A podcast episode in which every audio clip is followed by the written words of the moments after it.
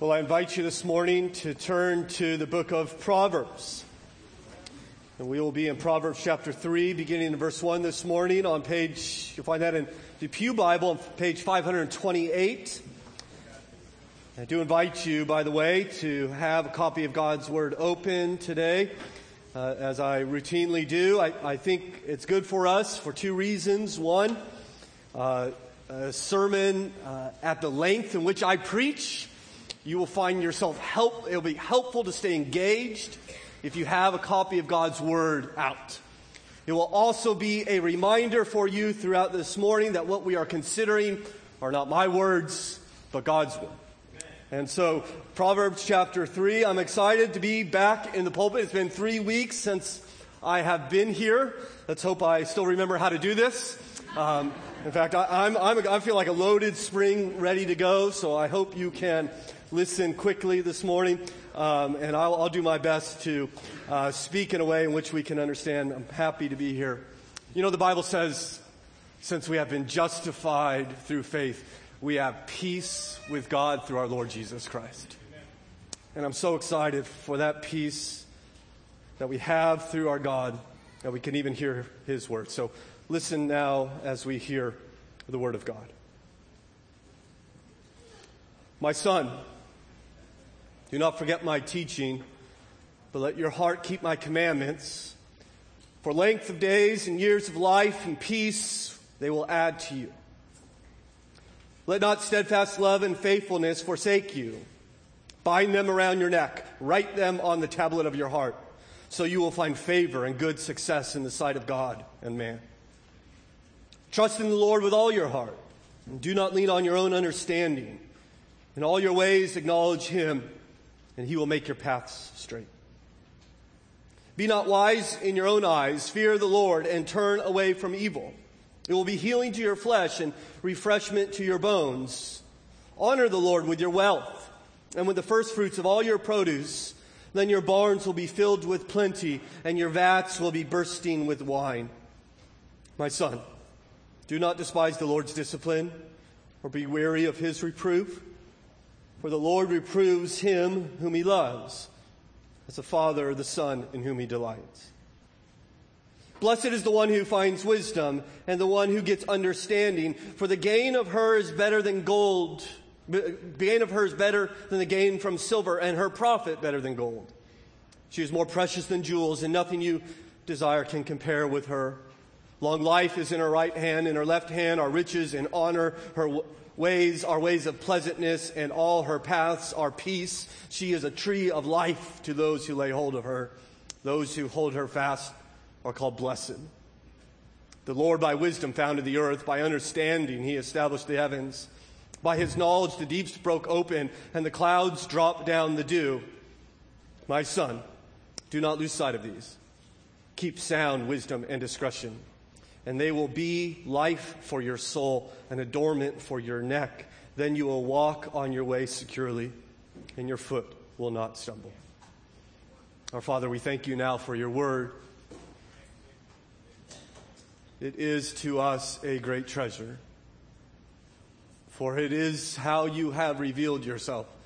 And I believe it is your longing this morning, this July Sunday morning here in Hamilton, Virginia to take these whom you have called out of this world to yourself, that you might reveal yourself to us through it. And so, will you please, in your kindness and grace to us, give us ears to hear your word and a heart to delight in it, that we might become wise, that we might become like Christ. For his glory, we ask it in his name. Amen.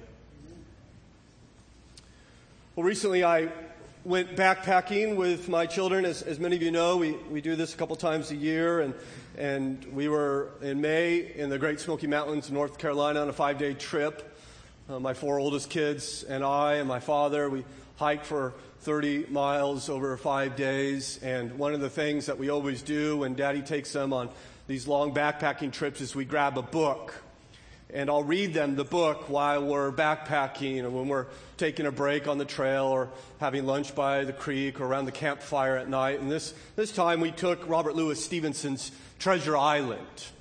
You know that story? An old pirate named Billy Bones who shows up in a secluded lodge called the Admiral Benbow Inn.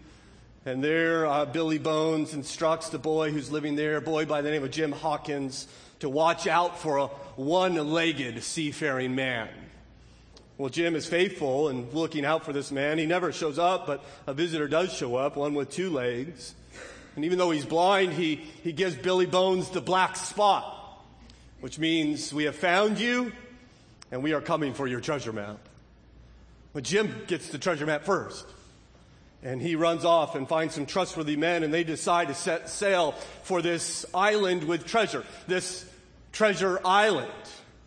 And they, they, they Jim boards the ship, and, and they, they set sail, and he walks down below, and just so happens to meet the cook, who happens to have only one leg. Right? A man named Long John Silver. Well, the rest of the story is all about sunken ships and crazy castaways and cannonballs and gunfights and mutiny and, and pra- pirate songs and talking parrots and all the rest. It was a, a, a great deal of fun to work through this story with the kids. We had a great time. And by the way, if you, if you hear the pastor's kids singing yo ho ho and a bottle of rum, right, uh, you, will have, you'll have some context, right? That's not a, not a commentary on our home life. Um, so all, all of this in search of one thing hidden treasure. In fact, we had a great discussion on was it worth it? Right? Even if you get the treasure, what is, is this just greed? What is this? What is motivating them? But so there's something in us. This idea of hidden treasure kind of captivates us, doesn't it? There's something alluring about it. In fact, you, there's hidden treasure out in Flagstaff, Arizona, if you're interested. In 1881, a stagecoach was robbed. Bandits stole four canvas bags of money. A few hours later, a large posse tracked them down to a log cabin, killed all four of the bandits, and not a dollar was found. We don't know where the money is. The government searched for 30 years for it and never found it. So it's out there somewhere. Of course, not all treasure remains hidden. Recently in the Middle East, Someone found 62 pounds of ancient handcrafted silver jewelry in clay jars, not buried, by the way, in some remote desert, but 18 inches under their living room floor, waiting to be discovered for 1,500 years. Could you imagine uh, living so close to buried treasure? One author actually does imagine it. He says, uh, Imagine that you purchase an old fixer upper one Saturday morning as you're cleaning out the attic of your home you discover an old sheet of paper, yellowed and brittled with age. The faded words, buried treasure, catch your attention. Your heart begins to beat fast as you rush downstairs to the kitchen counter where you get out a magnifying glass. You read the note which says, For some time now, my grown children have given me the impression they want their inheritance and would really like to be rid of me. Therefore, I have decided to bury my wealth for some future owner of this humble home.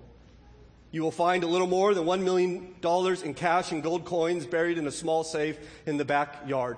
Locate the exact middle point of the back property line, walk three paces towards the house, and you will find buried two feet down the safe. I hope you enjoy your inheritance. What, what would you do if you write a note like that? Would you just crumble it up and throw it away? Would you say, well, I wonder what's on television? Would you go to your neighbor and say, hey, listen, I found this. I, I don't have time to look into this, but you, you're, you're more welcome? Of course not. Right? You would lock the doors, pull the blinds, right, grab a shovel, wait till midnight, and go looking for hidden treasure. I would suggest to you this morning, based upon the authority of the very Word of God, that no matter how great it would be to find millions in Flagstaff or silver under your home or treasure out back, there is something far greater available to you. It is called wisdom. In chapter 3 and verse 13 of the book of Proverbs, we read, Blessed is the one who finds wisdom and the one who gets understanding, for the gain from her is better than the gain from silver, and her profit than gold. She is more precious than jewels, and nothing you desire can compare with her. In fact, it is throughout the book of Proverbs that wisdom and wealth are constantly compared with wisdom always coming out on top. Wisdom is better than gold. Understanding is to be chosen rather than silver. Proverbs 16, verse 16. And we read these passages, and it's somewhat shocking to us because many of us believe either uh, uh, um, overtly or even uh, perhaps subtly that if we get some more wealth, then our problems will go away. And, and we have desire for wealth, and we have desire for, for things like new cars and new phones and new clothes and dozen other things. And not, these desires aren't necessarily bad, but I wonder when you have them and you begin to think about them and contemplate them, if you would ask, do I desire wisdom as much as this? I think the effort that we spend in accumulating things, that, that, that, things that have no comparison with wisdom, Nothing you desire can compare to her. Proverbs 3, verse 15. All that you desire cannot compare to her. Proverbs 8, verse 11. Do you seek wisdom, my brothers and sisters in Christ, with an intensity worthy of the value in which she is given by our scriptures? We begin this summer study in the book of Proverbs, was three weeks ago. Um, I don't know if you remember how we define wisdom. In fact, we didn't do it. We pulled it from a man named Gerhard von Rad. I think it's very helpful. Wisdom is the righteous competency with life's reality. It's being competent with how life works, righteously competent. Wisdom is knowing how things really are and what we should do about it, especially when the rules do not apply in our life, which is often, right? Life is complicated. Please do not be tempted just to always give the simple Sunday school answer to complex situations in life. It's not that simple. My family, for instance, is, is praying and considering about whether we want to open our home to foster children or even to adopting. We are aware that there are children all around us that, that need a family, that want a family, and we think, well, we have one of those. We have a family. Let's bring them into our family. But then it's not so easy, is it? Because we have seven other of those. And they keep us busy.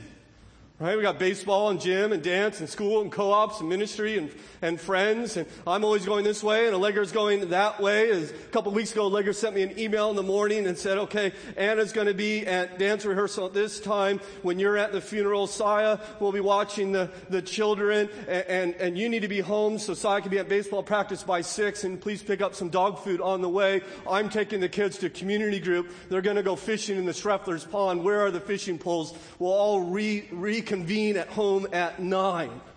Right? That's just, that's our life. The other day I walked in the house and there's a woman in my house and I, I said, uh, excuse me, hi, I'm Stephen. And she says, I know, I'm your wife, right? Uh, it's good to see you again. And so we're, we're busy. I mean, you're busy, right? And, and, and, and there, there's part of me that says there's these people that children need a home. Let's, let's go get like 10 of them and bring them into our home. And Allegra says, and then you leave for work in the morning. Is that right? And so, yeah, that's, that's how it works. And it's, of course, not just busy, but, you know, it's, you invite kids with troubled background into your home. You introduce your, the kids already in your home to sin that they might not understand or even harm potentially. You see, my, my point is you could be moral you could do a good thing unwisely, and it actually becomes a bad thing. You could be a moral fool. We need wisdom. We need it. It promises us so much. Consider, first of all, this morning that wisdom is a prize. It's pretty much any place in the book of Proverbs that you could make this argument that wisdom is a prize. It holds out promises. But just consider here briefly in chapter 3 when verse 1 says, My son, do not forget my teaching, but let your heart keep my commandments for length of days and years of life and peace they will add to you. I don't know, my friends, if you're interested in a long and peaceful life, but that is what wisdom will bring. Verse 4, we read, So you will find favor and good success in the sight of God and man. Do you want a successful life where both God and others think highly of you? That is a prize of wisdom. Verse 6 says, In all your ways acknowledge him, and he will make your path straight. Do you want a life with little trouble? You want a life where sin and folly are moved from you? Then seek wisdom. Verse 8, it will be healing to your flesh and refreshment to your bones. Would you like physical health and refreshment? Seek wisdom. Verse 10, then your barns will be filled with plenty and your vats bursting with wine. Right, you could start a TV ministry with that verse financial abundance. I mean, we keep going on and on. This is throughout the book of Proverbs. Chapter 8 says, He who finds me finds life and obtains favor from the Lord. But he who misses me injures himself. All who hate me love death. Right? Wisdom is a matter of life and death. The Bible tells us. And, and, and when we're considering these passages, I mean, I would encourage you just to spend some time this week. Maybe husbands, you could get with your wives, and husbands, you could read your wives some passages in the book of Proverbs. And if, if you would do that, and you would just take note of the promise after promise in which wisdom holds out to you, it, it will astonish you. It has astonished me. In fact, I consider all that wisdom offers us the prize of wisdom, and it sounds a lot like Eden to me, like returning back to Eden, security, life, grace, strength, beauty, walking, uh, whether you're waking or sleeping, taken into God's confidence and protection. It's like Eden is being held out to us once again. It's so much better than buried treasure. That's why we see in chapter 4 and verse 7. I love this verse. The beginning of wisdom is this get wisdom. Look at verse 8. Prize her highly, and she will exalt you. She will honor you if you embrace her. Prize her, love her. The Bible says, embrace her, cherish her. She is a prize. Wisdom is a prize. And so we may ask, okay, well, why does wisdom bring such blessings with her? Well, the reason she does is that wisdom is the pattern to this world. It's how this world works. Wisdom is the way in which reality operates. Consider, secondly, that wisdom is a pattern. We see this, I think, in verse 19. The Lord by wisdom founded the earth. By understanding, he established the heavens. By his knowledge, the deeps broke open and the clouds dropped down the dew. You see what he's saying? He's saying that, that God created the world by wisdom. God created according to wisdom. And you might think, okay, well, well, big deal. What's the, what's the big deal about that? Well, it's actually unheard of in ancient cultures. You know, every ancient culture, almost every ancient culture without fail has a story of creation, has a story of how we got to the point where we are. And it's interesting, you survey the ancient stories, the origin stories of ancient cultures, regardless of where they were on this earth. And they, they're, they're all incredibly similar. They all explain that creation was a product of a power struggle, some divine fight some, some, some God killed this God in the aftermath. The, the dead God's body sprouted out and became the world. And it's story after story like this of, of this divine uh, upheaval in heaven. And the byproduct was the creation of this world in which we live, right? And the biblical count comes along and it alone, as far as I understand, says creation is not the result of a divine fight, but the, the result of a divine self-controlled act of wisdom. In fact, even consider our culture, right? American 21st century culture has an origin story. And, and it's not, we, we, we teach in our universities and our public schools that we get this world not by a divine fight, but by a random act of chaos, right? And in that sense, it's not that much different than you see the similarities between how we understand the world got to be here today and how they described it back in the ancient days, right? Creation was not intended, but by the product of a random, chaotic, and destructive power whether that be some bang uh, billions of years ago or some God fighting another God. And the biblical account says, wait, I have a different suggestion that this wasn't random, this wasn't destructive, it was all done by wisdom. Keep your finger here in chapter 3 and turn over to Proverbs chapter 8. Proverbs 8 is perhaps my favorite, favorite chapter of, in the book of Proverbs. I'll show you verse 27. When he established the heavens, I was there. That's wisdom speaking.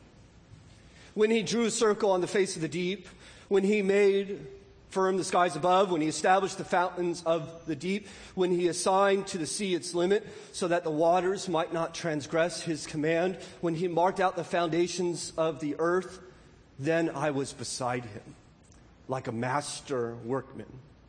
And I was his daily delight, rejoicing before him always, rejoicing in his inhabited world and delighting in the children of men.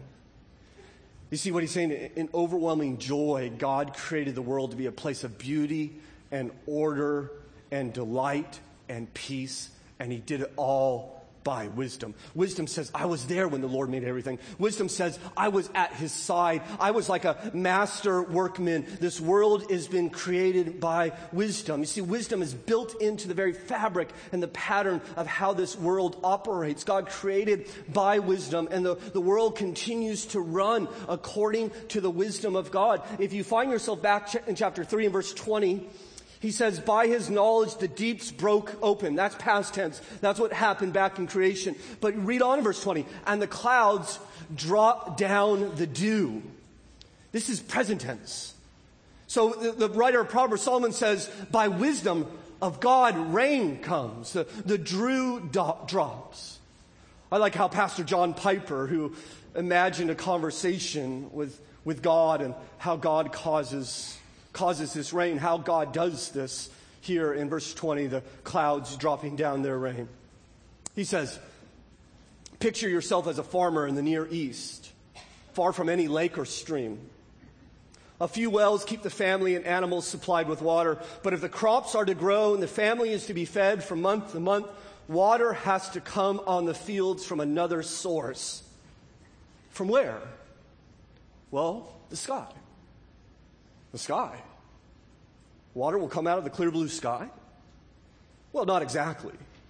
Water will have to be carried in the sky from the Mediterranean Sea over several hundred miles and then be poured out from the sky onto the fields. Carried. How much does it weigh? Well, if one inch of rain falls on one square mile of farmland, that would be 27,878,400 cubic feet of water, which is 206,300,160 gallons of water, which is 1,650,501,280 pounds of water. That's heavy. So, how, how does it get in the sky and stay up there if it's so heavy? Well, it gets up there by evaporation. Well, what does that mean? It means that water sort of stops being water for a while so it can go up and not down. I see. Well, then how does it go down? Well, condensation happens. Well, what's that? Well, water starts becoming water again by gathering around little dust particles between 0.0001 and 0.001 centimeters wide. That's small. Well, what about salt? Yes, the, the Mediterranean Sea is salt water. That would kill the crops. So, what about salt? Well, the, the salt has to be taken out. Oh, so this guy picks up a billion pounds of water from the sea and takes out the salt and then carries it 300 miles and then dumps it on the farm? Well, it doesn't dump it. If it dumped a billion pounds of water on a farm, the wheat would be crushed. So the sky dribbles the billion pounds of water down in little drops. Well, how do all these microscopic specks of water that weigh a billion pounds get heavy enough to fall? Well, it's called coalescence. Well, what's that? It means that specks of water start bumping into each other and join up and get bigger. And when they are big enough, they fall. Just like that? Well, not exactly, because they would just bounce off each other instead of joining up if there was no electric field present. What? Never mind. Take my word for it. You see this here? By his knowledge, the deeps broke open and the clouds drop down the dew. By wisdom, God created the world, and by wisdom, God runs the world. There's a pattern in this world called wisdom. In other words, wisdom is how things work. Wisdom is the fabric of the universe. We see this in the physical world, whether it be rain or gravity. You try to violate gravity, the pattern in this world, you end up getting hurt, right? You, you, you, uh, you, you eat ice cream and burgers and, and pizza, right? The three food groups, right? That's what you eat, right? You will hurt yourself. You are violating the fabric of the world. In fact, you'll need more fabric after a while. Um, right? so, the Bible says a man without self-control is like a city broken in and left without walls. There's emotional pattern to this world. Book of Proverbs says a joyful heart is like medicine, but a broken spirit makes one sick. Proverbs 17 verse 22. A tranquil heart gives life to the flesh, but envy makes the bones rot. Proverbs 14 verse 30. So what he's saying, he's, he's letting us in into how, how we work emotionally. There's a relational pattern in this world, and if you don't live according to the, the relational pattern in this world, your relationships will crash and destroy. For instance, in Proverbs 15 verse 1, a soft answer turns away wrath, but a harsh word stirs up anger. There's a spiritual pattern to this world. Proverbs 3 verse 5, trust in the Lord with all your heart Right? You know this? And do not lean on your own understanding. Acknowledge Him in all your ways, and He will make your path straight. We're made to trust God. We're made not to be in control. And what do we do? We reject that pattern.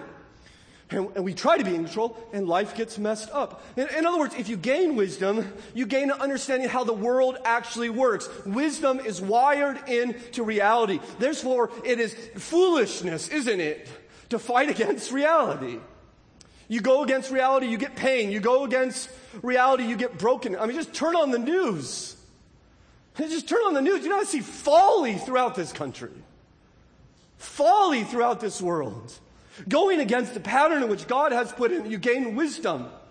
And you begin to understand how life works. You gain competency in how life works. Wisdom is is key. Therefore, wisdom's not some handy tools. Wisdom's not some supplement that you add to your spirituality. It's, it's how life works. And so maybe you might be thinking, okay, I, I, I see, I, am understanding this. Wisdom is, is, is a prize. It has all these promises. It's the pattern in this world. I want it. I want wisdom. How do I get it? Right? I got my pen in my hand. I need three easy steps, right? And how to get wisdom. Well, I'm afraid it's not so easy. You see, thirdly, wisdom is a path. Wisdom is a path. In chapter 3 and verse 5, it says, Trust in the Lord with all your heart. And do not lean on your own understanding. In all your ways, acknowledge him, and he will make straight your paths. Life is a path. And if we're wise, we walk on the path of wisdom, life goes well.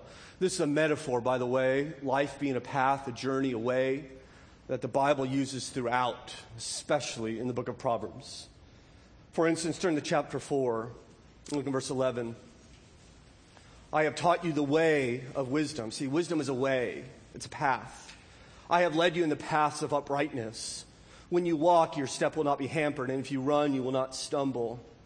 Keep hold of instruction. Do not let go. Guard her, for she is your life. Do not enter the path of the wicked. See, the wicked has a path. And do not walk in the way of evil. Look at verse 18 of chapter 4. But the path of righteousness is like the light of dawn, which shines brighter and brighter until full day. The way of the wicked is like deep darkness, and they do not know over what they stumble. You see, what the, the Solomon's t- teaching us is that we're all on a path. Life is a journey, and, and we're either on the path f- uh, for wisdom or the path for foolishness, path of righteousness or the path of wickedness. And, and every day we are moving towards one or the other. Every day we're becoming wiser, or every day we're becoming more foolish. Every day our character is being formed as we walk down this path. Now, how do you get down a path? Do you somersault down a path? Do you, do you leap down a path? Do you run down a path? Well, not if you want to get very far. You eventually stop running. You have to walk down the path, step after step after step. And Tim Keller, I think, is so helpful when he says life is determined not by the dramatic events in our lives, but by the daily repeated action over years. Right foot, left foot, right foot, left foot, right foot, left foot. I, I was once uh, backpacking the Sierras and I was climbing Mount Whitney. Um, and I, I, came across a woman who was, who was struggling and she was panicking a little bit. And she was on the side of Mount Whitney where you either have to go over Mount Whitney or you turn around and hike for five days. And she didn't think she could do it. Mount Whitney is the highest peak in the 48 continuous states. And, and so I, I saw her struggling and I said, well, well don't, don't worry about the peak. Can you take a step? Can you put your right foot in front of your left? And can you do that again? And so we did that. We hiked for a little bit and we just thought about the next step. And, and before you know it, she made it over the peak. That's what life is like. It's not the dramatic events. It's the daily repeated action that determine who you are, determine who you will be. There, there are no quick fixes. Right? It's, it's little things every day. Wisdom's a path. It's a long, patient journey towards wisdom. Wisdom is gained through daily repeated actions. Now the problem is we don't want a path. We want a door. Right? We want to open the door, walk on in, and bam, I'm wise. Right? We want a technique, don't we? That's what the world is always after a technique. We want a pill we could take. We want three steps to handle trouble and five lessons to deal with stress and the seven secrets of success. And, and Christians want this too. We, we, we, want, we want a technique, right? And, and if, listen, if you have a big decision to make, right? You, you, you, you, you know, who to marry or should I move the family? Uh, should I take this job? What school should I go to? You have a big decision. What do you want to know? Right? All of us, we want to know what's the will of God. Right? Don't we? What does God want? Well, how do we find that out? Well, so often, I don't know, I, have heard many people say, well, I'm going to pray, pray about it, right? And I'll pray about this option, I'll pray about this option, and whichever option I feel peace about, that's the option. Well, that's clearly got to be God's will. I feel peace about this. This must be God's will. Or, or we may, we may ask God for a sign, right? Uh, if she wears red tonight, I'm going to marry her, right? Okay? Or, or we, we want God to give us a word, right? And so what we do, okay, um, all right, Lord, um, I need a word. I don't know what to do, and so, so please guide me. And we, you know, we open the Bible, and what do we do? We put our finger down, and we read, Judas went out and hanged himself, right? Well, that, of course, that doesn't apply, so we, well, we'll give God another chance. And so we, we pray and we, we open the Bible and we, God guide my finger and we, we put our finger down and he says, you go and do likewise. Well, okay, well that doesn't, that, well that's just a coincidence, right? And so, uh, and we, okay, God, seriously now, I need a word. And, and we open it and it says, whatever you will do, do quickly, right? Okay? Okay? And, and, uh, you know, we, we want, right, what, what we want, it? we, we, we want a technique. Now listen, this has been, uh, bear with me for a second. You, you don't need peace. You don't need a sign. You don't need a verse. You need wisdom. Right?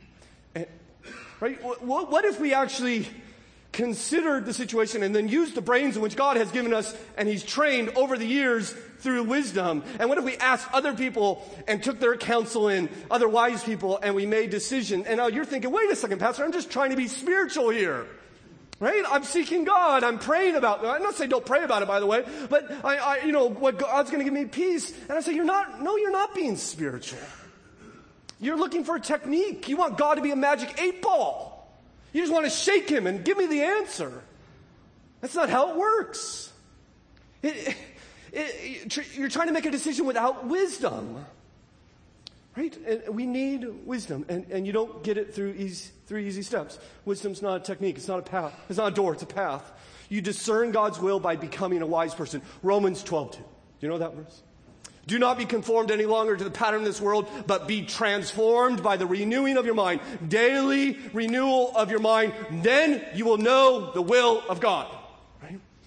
It is by accumulating wisdom, years of training, counsel, study, prayer, suffering, being corrected, and over the years you'll become prudent and insightful. You'll be able to see if, well, if I do this, then this will happen, and then this might happen, right? And, and this is what I want for my family, right? That's how God guides us over years of walking with Him and accumulating wisdom. Okay, it's, it's a path. You say, okay, well, well, what, are, what, is the what is the path of wisdom? What are the daily repeated right foot, left foot, right foot, left foot steps to become wise? Now, the book of Proverbs is full of that. And we go anywhere in the book of Proverbs. Just this, we'll just, we're in Proverbs 3, so we'll consider this. Consider, fourthly, the processes of wisdom um, wisdom is a process, or maybe better, the practices of wisdom.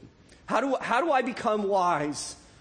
Well, uh, so verse 1 tells us you need to know God's word. My son, do not forget my teaching, but let your heart keep my commandments. For lengths of day and years of life and peace they will add to you. So you see the Father saying to the Son, Pay attention to me, listen to me, listen to what I say, and, and your life will be changed. You'll find peace, you'll find, you'll find purpose. Wisdom is found in knowing and in keeping God's word. Psalm 19:7. The testimony of the Lord is sure, making the wise, making the simple wise. Paul wrote to Timothy, You have known the sacred writings which are able to give you wisdom, to equip you in every area of life. Isn't that extraordinary? Wisdom is about the reality of life. And the sacred writings of Scripture begin to equip us to handle life. Doesn't mean you get a verse for every situation. It means you're shaped by the Word of God. I, I sometimes meet some, some people who, you know, they, they, they're struggling with their daily devotional time with the Lord, and they say, well, you know, I'm, I'm reading the Bible and I'm not, I'm not getting anything out of it. Right? I, I, I mean, I, I don't know. There's, you know, we, we read it and say, okay, what am I supposed to do today because of it? And that's a good question to ask, but sometimes we don't get something like that. And so we, get, we grow in despair. It's like, well, it's, it's not doing anything. And I would say to the contrary, it is doing far more than you realize.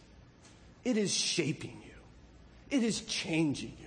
This is why you, you need to be devoted to sitting under God's, the preaching of God's word on a weekly basis over years. It will shape you. It will change you.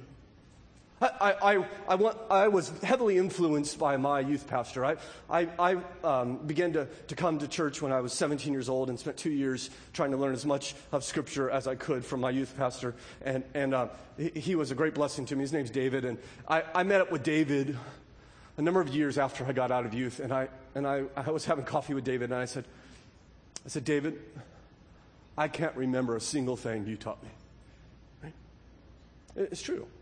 I've been here for three and a half years. I say, Well, what are some things I taught you? You, you may have difficulty coming up with anything.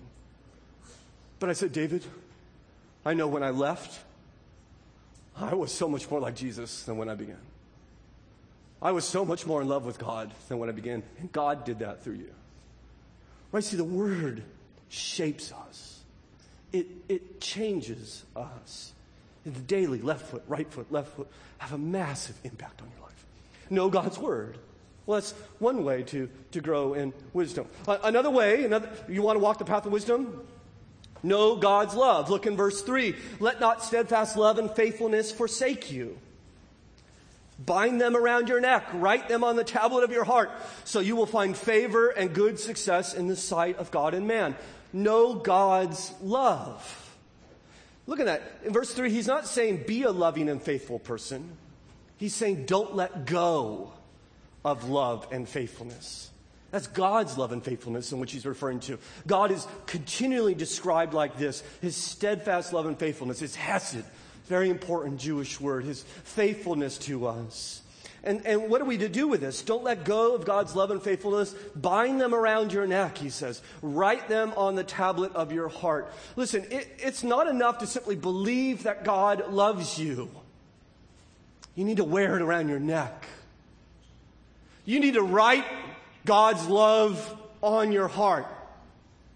Jonathan Edwards said there's an infinite difference between knowing honey is sweet and tasting its sweetness.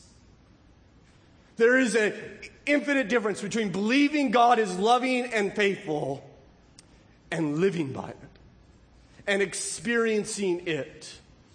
Right? You want to be wise? Write on your heart every day that God is totally committed to you, that God unconditionally and without fail loves you. That will make you a wise person. That will give you poise, stability. I've been studying this book over and over again, and you know how much foolishness comes from rashness. Right? Just, just get, getting freaked out about a certain situation and, and making a decision and saying a word and doing an act or like writing a letter, right? In the middle of, of this, of this, uh, uh, when you're freaking out over something, when something's troubling you and you just respond to it. You don't usually get wisdom out of that. Right? If you know God's love, you will be buffeted. You'll have strength and poise. You'll, you'll be on this path to wisdom. Even in trouble, you need to write His love upon your heart and then hardship comes and it doesn't knock you on your, on your backside. Right? You'll be stable. Which is, by the way, why, one of the hundred reasons why wisdom is so much better than money. I mean, what can money do? Maybe give you nice things, give you wonderful circumstances for a while. What would you rather have? Wonderful circumstances or the ability to flourish despite the circumstances? That's what wisdom gives you. It says, put this truth in your heart every day. Remind yourself every day what He's done for you. He loves you. He's faithful. He's going to keep His promises every day. Pray to Him. God, I, I praise you for that. Write it on your heart. Wear it around your neck. Know God's word. Know God's love. Well, how else? Well, right foot, left foot. What do I do? Submit to God's, submit to God. Is that what verse 5 says? Trust in the Lord with all your heart and do not lean on your own understanding. In all your ways acknowledge Him and He will make straight your paths, right? You, one of the first verses I memorized. You probably have this, it's a beautiful verse, right? And you, you, you imagine it on a greeting card, right? And there's the garden fence and the stained glass window, and it's, it's very heartwarming. I, I would suggest you it's far more radical than that. It, it is a call to submit, trust in the Lord with what? With all your heart. What he's saying is possible to believe in God and then give the ultimate trust of your heart to something else right? I believe in God, but I trust money for my security. I, I believe in God, but I trust my family or my spouse for my happiness. I believe in God, but I trust my career for my sense of value and worth. He says, no, trust in the Lord with all of your heart. Lean not on your own understanding. Lean on God's understanding, right? I, I, don't know. Sometimes I get off notes and I get nervous, but uh, I'll go anyways. Sometimes I don't always like what the Bible says. Um, and I don't know if that's startling to you. I don't know if you ever had that experience. Sometimes I'm troubled by it. Can I say that? Sometimes I, I read the Bible and I say, ah, I'm not sure how that's good. You know, I don't get that. I think other people think that sometimes. You know, some, you know, people, uh, but I love her. You know, why, why, why is this relationship off limits, for instance, we might say? Why, why does God say, because she's not a Christian, I, I, I therefore am sinning if I'm in a relationship with her, if I, if I marry her? I, you know, that doesn't make sense to me, God. Lean not on your own understanding. It's not about whether it makes sense to you or me. You and I need to submit to God's understanding. And we so often want to make want God to make us feel better about the decisions in which we have already made. Come put your stamp of approval upon us without having to submit to Him. He says, let God's understanding trump your understanding. Acknowledge Him in all your ways, every step of your life. Acknowledge you're my Lord. I'm living for you. I, I want to please you. I'm seeking you, right? And you will be on the path of wisdom know God's word, know God's love, submit to God. I mean, we just go on. Live in community. Look at verse 7. Be not wise in your own eyes. Fear the Lord. Turn away from evil. It will be healing to your flesh and refreshment to your bones. The, don't be wise in your own eyes. In other words, listen to other people. The fool doesn't need advice, right? He doesn't need counsel. He already knows. It's the wise person who's unsure of his wisdom and seeks the counsel of others who, who gets different perspectives. So, something's happening in this room right now, right? And we're, we're at what we call worship service, and I'm preaching, and you're sitting, some of you uh, listening, and, and, and, so forth. Um, and, and, and, and so this is happening here. But, but from where you sit, you see certain things, don't you? Uh, you, you, you see perhaps who's taking notes. Uh, you, you, you see the back of people's heads, right? You, you, uh, you see me, for instance. And then I, I have a different, I, I see the balcony, though I rarely look up there. That's why you all sit up there, isn't it? Right? But you don't, so you don't see the balcony, or you in the balcony, you don't see those. I, I see who's sleeping, right? Um, right? I, I, have, I have, I have a different perspective. It's all one, it's all the same thing that's happening here, right? There's just one thing that's happening here. But I see things you don't see, and you see things I don't see, and we all see different aspects of, of the same thing from different perspectives, right? the wise person wants to see life from all as many perspectives as he, as he can. Wise people have other people that they discuss these questions with. The fool decides by himself. And this, of course, is odd in our culture because we live in probably the most individualistic culture in the world, and we say things like, It's my life, I'll do what I want to do. And it is your life, of course. But you can't see it. Right? I can't even see me now. You see me, I can't see me. I can see my life. I can't see all of it. You see it from different perspectives. You can't see yourself. It's only by being deeply in community where others know you that you will become wise. Well, one more, how about? Um, jump down to verse 11.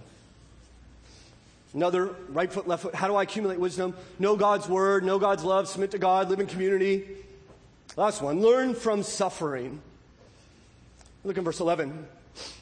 My son, do not despise the Lord's discipline or be weary of his reproof, for the fear, for the Lord reproves him whom he loves as a father the son in whom he delights. Now, what's interesting about this verse is we started this sermon with all these promises of wisdom, all the wisdom as a prize. Remember that? Right? So verse two, peace, right? Prosperity. Verse four, good name. Verse six, it will give you an easier life. Verse 8, wisdom will give you physical health. Verse 10, wisdom will help you have material abundance, right? Promise after promise. Live according to wisdom and life will go well. Live according to the pattern of this world and, and life will be easy for you. And that, that is generally true. But then you get to verse 11 and it's a surprise. He says, by the way, life will also be hard. Even if you're wise. Right? The, and in fact, the hard parts of life is part of learning wisdom. It's part of getting more wisdom. He says the father disciplines the child, doesn't he? In other words, the father brings painful things into the child's life. The father brings hard things, difficult things. The father does things in the child's life that makes the child cry. And you, you could be at the pinnacle of wisdom and still have times of difficulty, as many of you know and how you respond to the discipline, the difficulty, the hardship will have effect upon you whether you become even more wise or more foolish. Right? The foolish child runs away from the father during these times. The foolish child hides under the bed. It's the wise child that does not get bitter or resentful. It's the wise child that uses the hardship to drive them back into the arms of the father. Wisdom not only, in other words, uh, wisdom not only helps you keep away from suffering, it does that. But it also transforms suffering into more wisdom.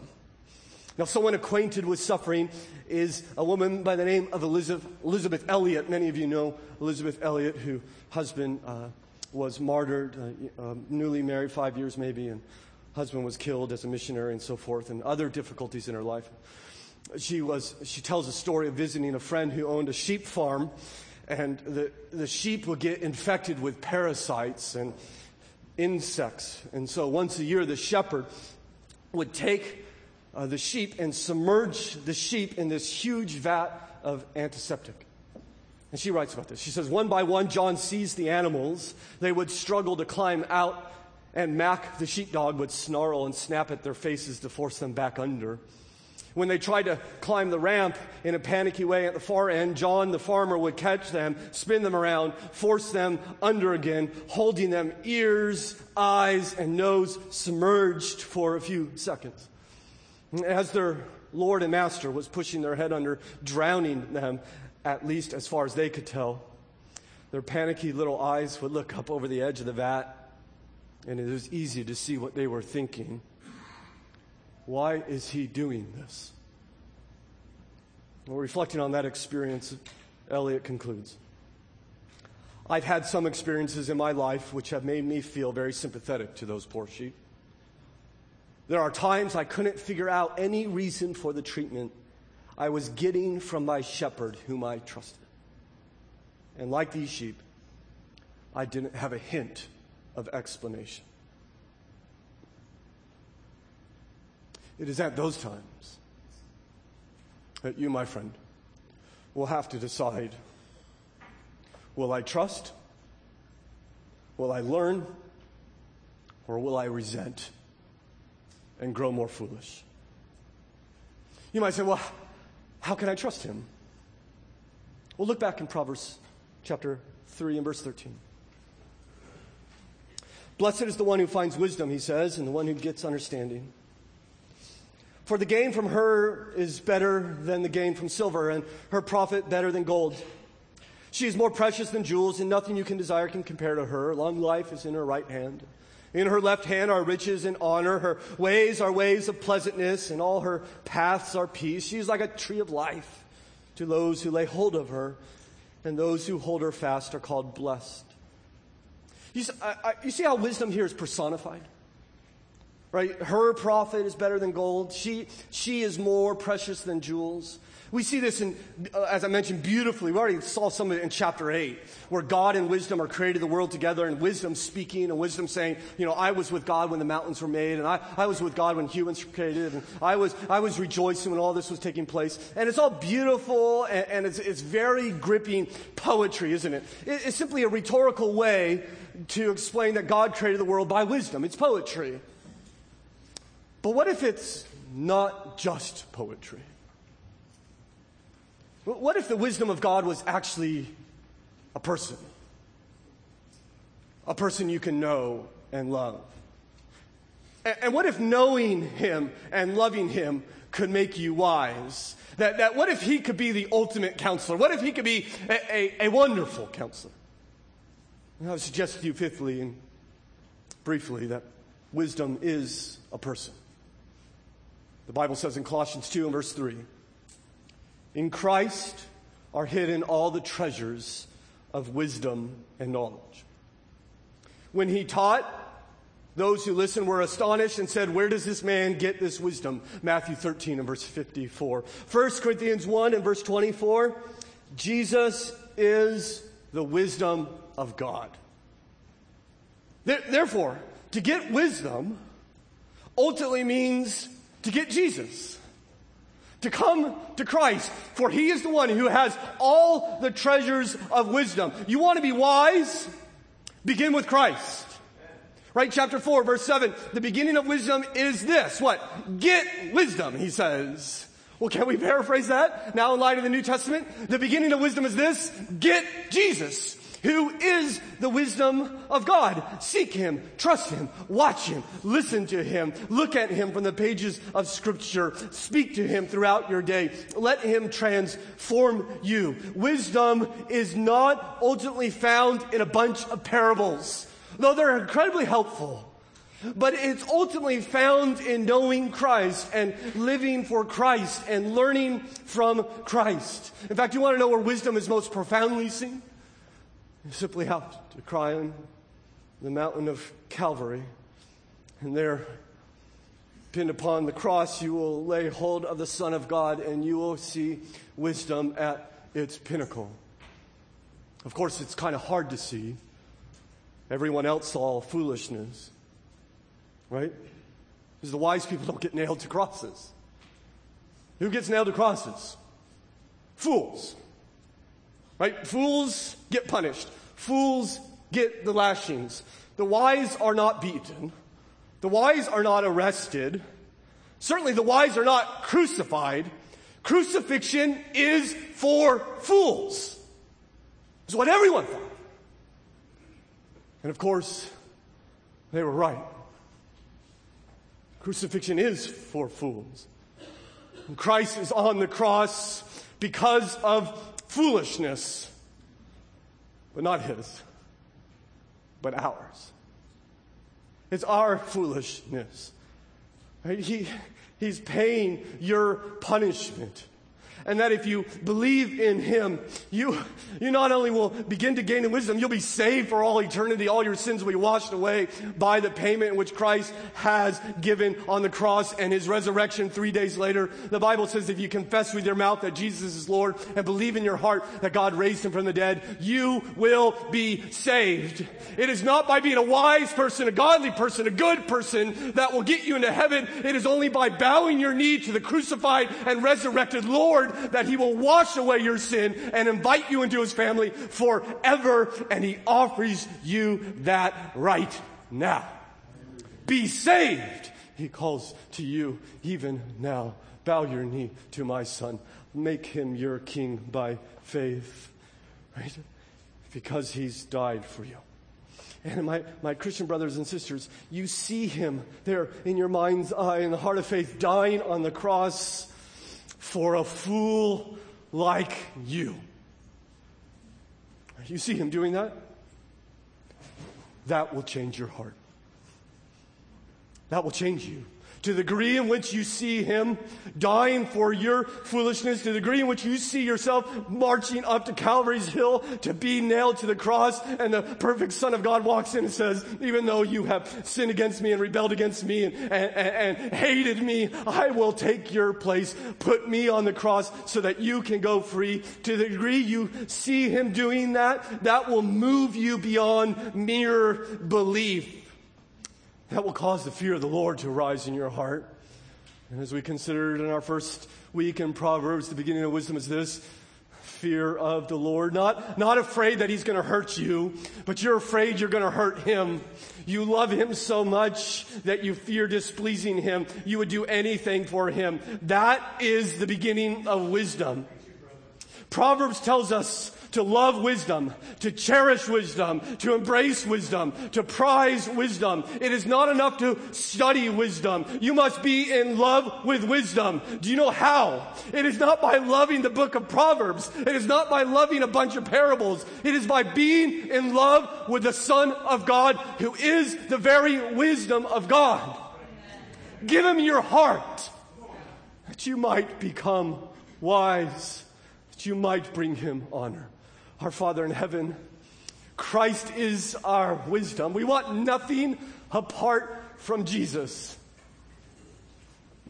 We don't want to be wise apart from Christ. We simply don't want to know how this life works so we can have abundance and all the rest. We want Jesus. We want to be righteous in His eyes. And so help us Oh, our hearts are so wayward and so distracted. Help us. Help us to love Christ. Help us to embrace Him every day. Right foot, left foot, right foot, left foot, every day seeking Jesus that we might become wise. We pray for our friends here this morning, Father, who do not know Christ at all. It's not simply that their love is weak or wayward, there is no love for Him. Well, they may believe in him, believe about him at least. Well, Father, will you not, in your great kindness to them, cause them to be born again, that they might trust Jesus as their Savior and Lord, that they might know him and the love that he has for them. Do this for your glory and their great gain, we pray in Christ's name. Amen.